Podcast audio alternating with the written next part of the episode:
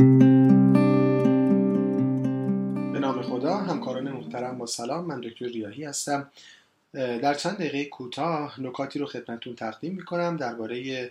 روش های توصیه شده برای بررسی قلبی قبل از تجویز داروهای کلینستراز اینهیبیتور. و همچنین روش مانیتور کردن وضعیت قلبی بیماران در حین درمان با این داروها.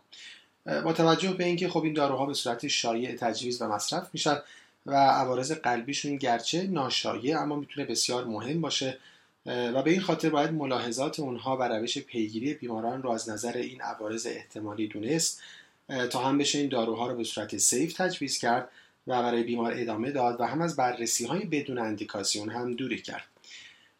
به عنوان یک مقدمه کوتاه همونطور که می‌دونیم بیماری آلزایمر به عنوان شایدترین فرم دمانس شویی قابل توجهی داره.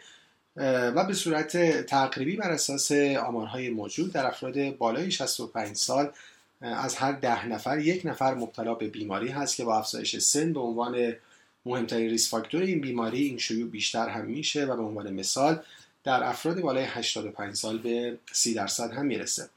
خب یکی از دسته‌های دارویی که در این بیماران به صورت شایع و به عنوان خط اول درمان در بسیاری از موارد بیماری مورد استفاده قرار می‌گیره مهار کننده های کولینستراز هستند که شامل داروهای دونپزیل، ریواستیگمین و گالانتامین هستند. و خب همونطور که می‌دونیم از جمله عوارض این داروها عوارض قلبی هستند که با توجه به اینکه این داروها باعث افزایش فعالیت پاراسمپاتیک میشن می‌تونن موجب برادیکاردی و به دنبال اون دچار falling down و سینکوپ بشن نکته ای که البته وجود داره این که falling down و سینکوپ این بیماران علل مختلفی می‌تونه داشته باشه و همیشه هم قابل انتساب به برادیکاردی نیست.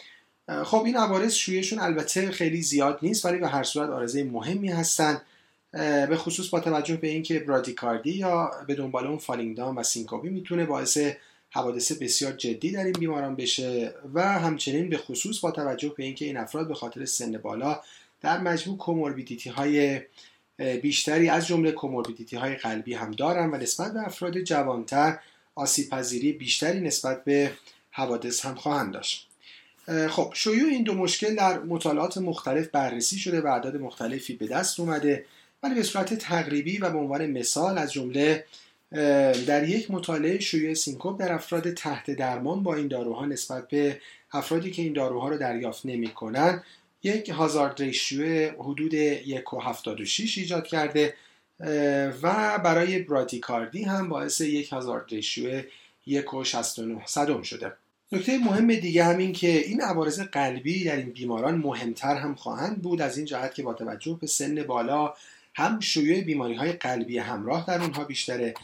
و همچنین داروهای قلبی متعددی هم با شیوع بیشتر نسبت به جمعیت جوانتر مصرف می‌کنند و از جمله داروهایی با اثر کرونوتروپیک منفی مثل بتا بلاکرها کلسیوم بلاکرها و همچنین از جمله دیگوکسین و آمیودارون که خودشون می‌تونن باعث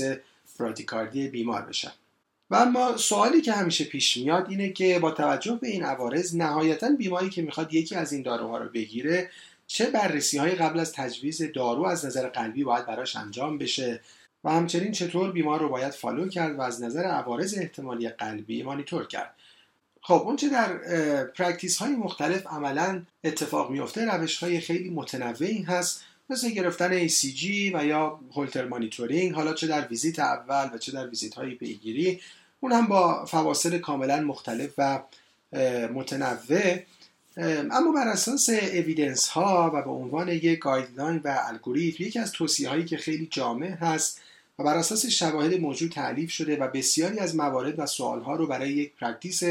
مشخص تعیین تکلیف کرده guideline و الگوریتمی هست که NHS منتشر کرده و در همین سال 2017 هم review شده. که خب البته بسیاری از نکات اون بر اساس یه article ـه که در سال 2007 در ژورنال Advances in Psychiatric Treatment منتشر شده. و خب البته علاوه بر اون الگوریتم در guideline NHS بر اساس review evidence های موجود و جدید نهایتا یک guideline و الگوریتم جامع رو برای practice توصیه کرده. خب قبل از اینکه به صورت خلاصه این توصیه ها رو برای ارزیابی اولیه و بعد follow up بررسی کنیم یه بار موارد منع مصرف این دارو رو مرور می‌کنیم. سه مورد در این guideline به عنوان موارد منع مطلق مصرف دارو ذکر شده که خب یکیش AV block های درجه دو و سه هست و خب طبعا در بیماری که پیس میکر نداره. بیماری که پیس میکر داره که خب نگرانی براش وجود نداره. مورد دوم با توجه به اینکه یکی از عوارض ناشایع دارو طولانی شدن QT و آریتمی torsade هست بیمارانی هستند که QT طولانی دارن که خب در این هم توصیه شده که دارو تجویز نشه و مورد سوم هم بیمارانی هستند که heart rate کمتر از 50 دارن. و اما مواردی هم هست که دارو باید با احتیاط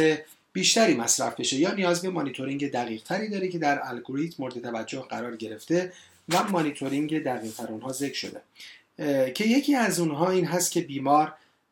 لف باندل برانچ بلاک داشته باشه. دسته دوم بیمارانی هستن که همزمان داروهایی مصرف می‌کنن که باعث برادیکاردی میشن. مثل بتا بلاکرها calcium blocker ها مثل وراپامیل و دیلتیازم و همچنین دیگوکسین و آمیودارون که یکی از توصیه ها همینه که در این بیماران چنانچه برای درمان hypertension یکی از این داروها مصرف میشه شاید بهتر این باشه که داروی antihypertensive بیمار تغییر پیدا کنه تا شانس برادیکاردی و به دنبال اون سینکوپی کمتر بشه. و دسته سومی که دارو باید با احتیاط بیشتری در اونها مصرف بشه و با مانیتورینگ دقیقتر بیمارانی هستند که به صورت borderline برادیکاردی دارن یعنی heart rate 50 تا 60 دارن. و خب طبعا بدون علامت هستن که خب اگه علامت دار باشن که جلوتر گفته خواهد شد که بهتر دارو قطع شه و بیمار بررسی بشه. اما سوال مهم اینه که برای بررسی این دسته از بیماران قبل از تجویز دارو و همچنین برای مانیتورینگ بیمار چه روشی مناسب تره؟ آیا ECG آیا ambulatory ECG monitoring و یا روشی دیگه؟ در همین guideline evidence های موجود مرور شده و این نتیجه گرفته شده که هیچ شواهد قانع کننده وجود نداره که گرفتن ECG یا ambulatory ECG monitoring یا همون Holter monitoring سودبخشی کلی بهتری داشته باشه.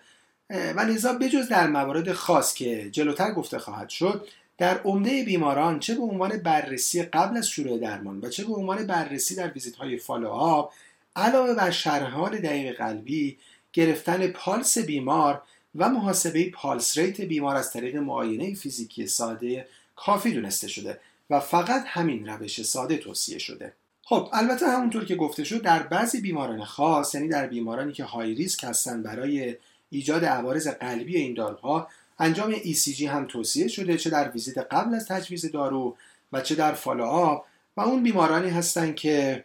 یا سابقه سنکوپ داشتن با علت نامشخص و خب لذا در ریسک بیشتری برای تکرار حوادث هستند همچنین بیمارانی که برادیکاردی دارن که طبعا باید ECG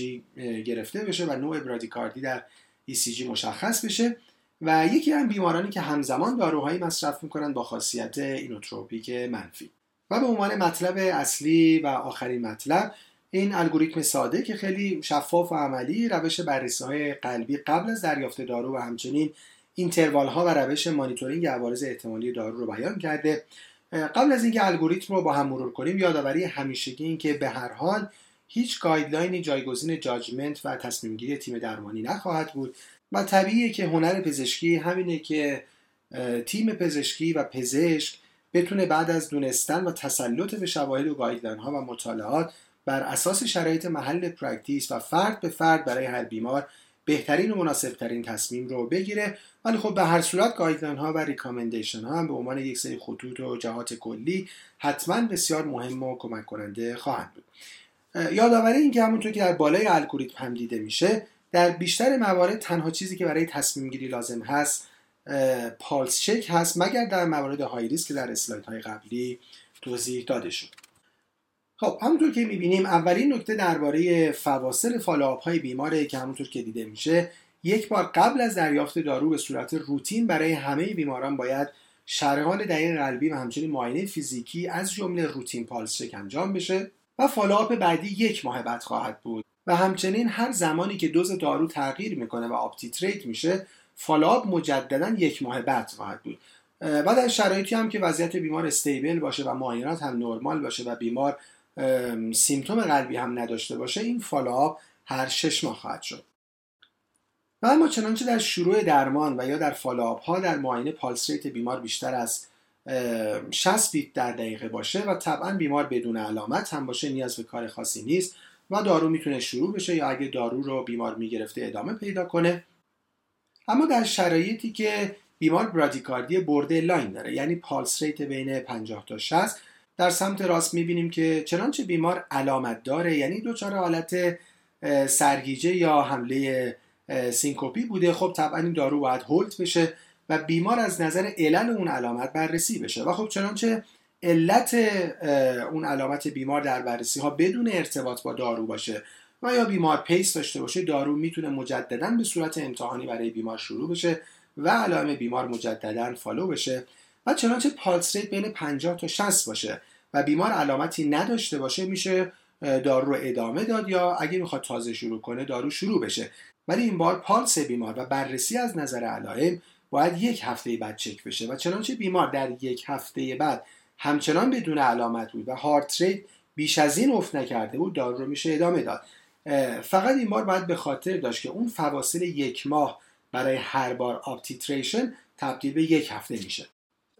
و در آخر در شرایطی که بیمار برادیکاردی شدید داره و rate کمتر از 50 هست یا در حین دریافت دارو rate به کمتر از 50 می‌رسه خب طبیعتا دارو باید hold بشه و بیمار بررسی بشه. و مثل حالت قبل چنانچه علت این حالت بیمار ارتباطی به دارو نداشته باشه یا برای بیمار پیس میکر تعبیه شده باشه میشه دارو رو یه بار دیگه به صورت آزمایشی شروع کرد و وضعیت بیمار رو follow کرد.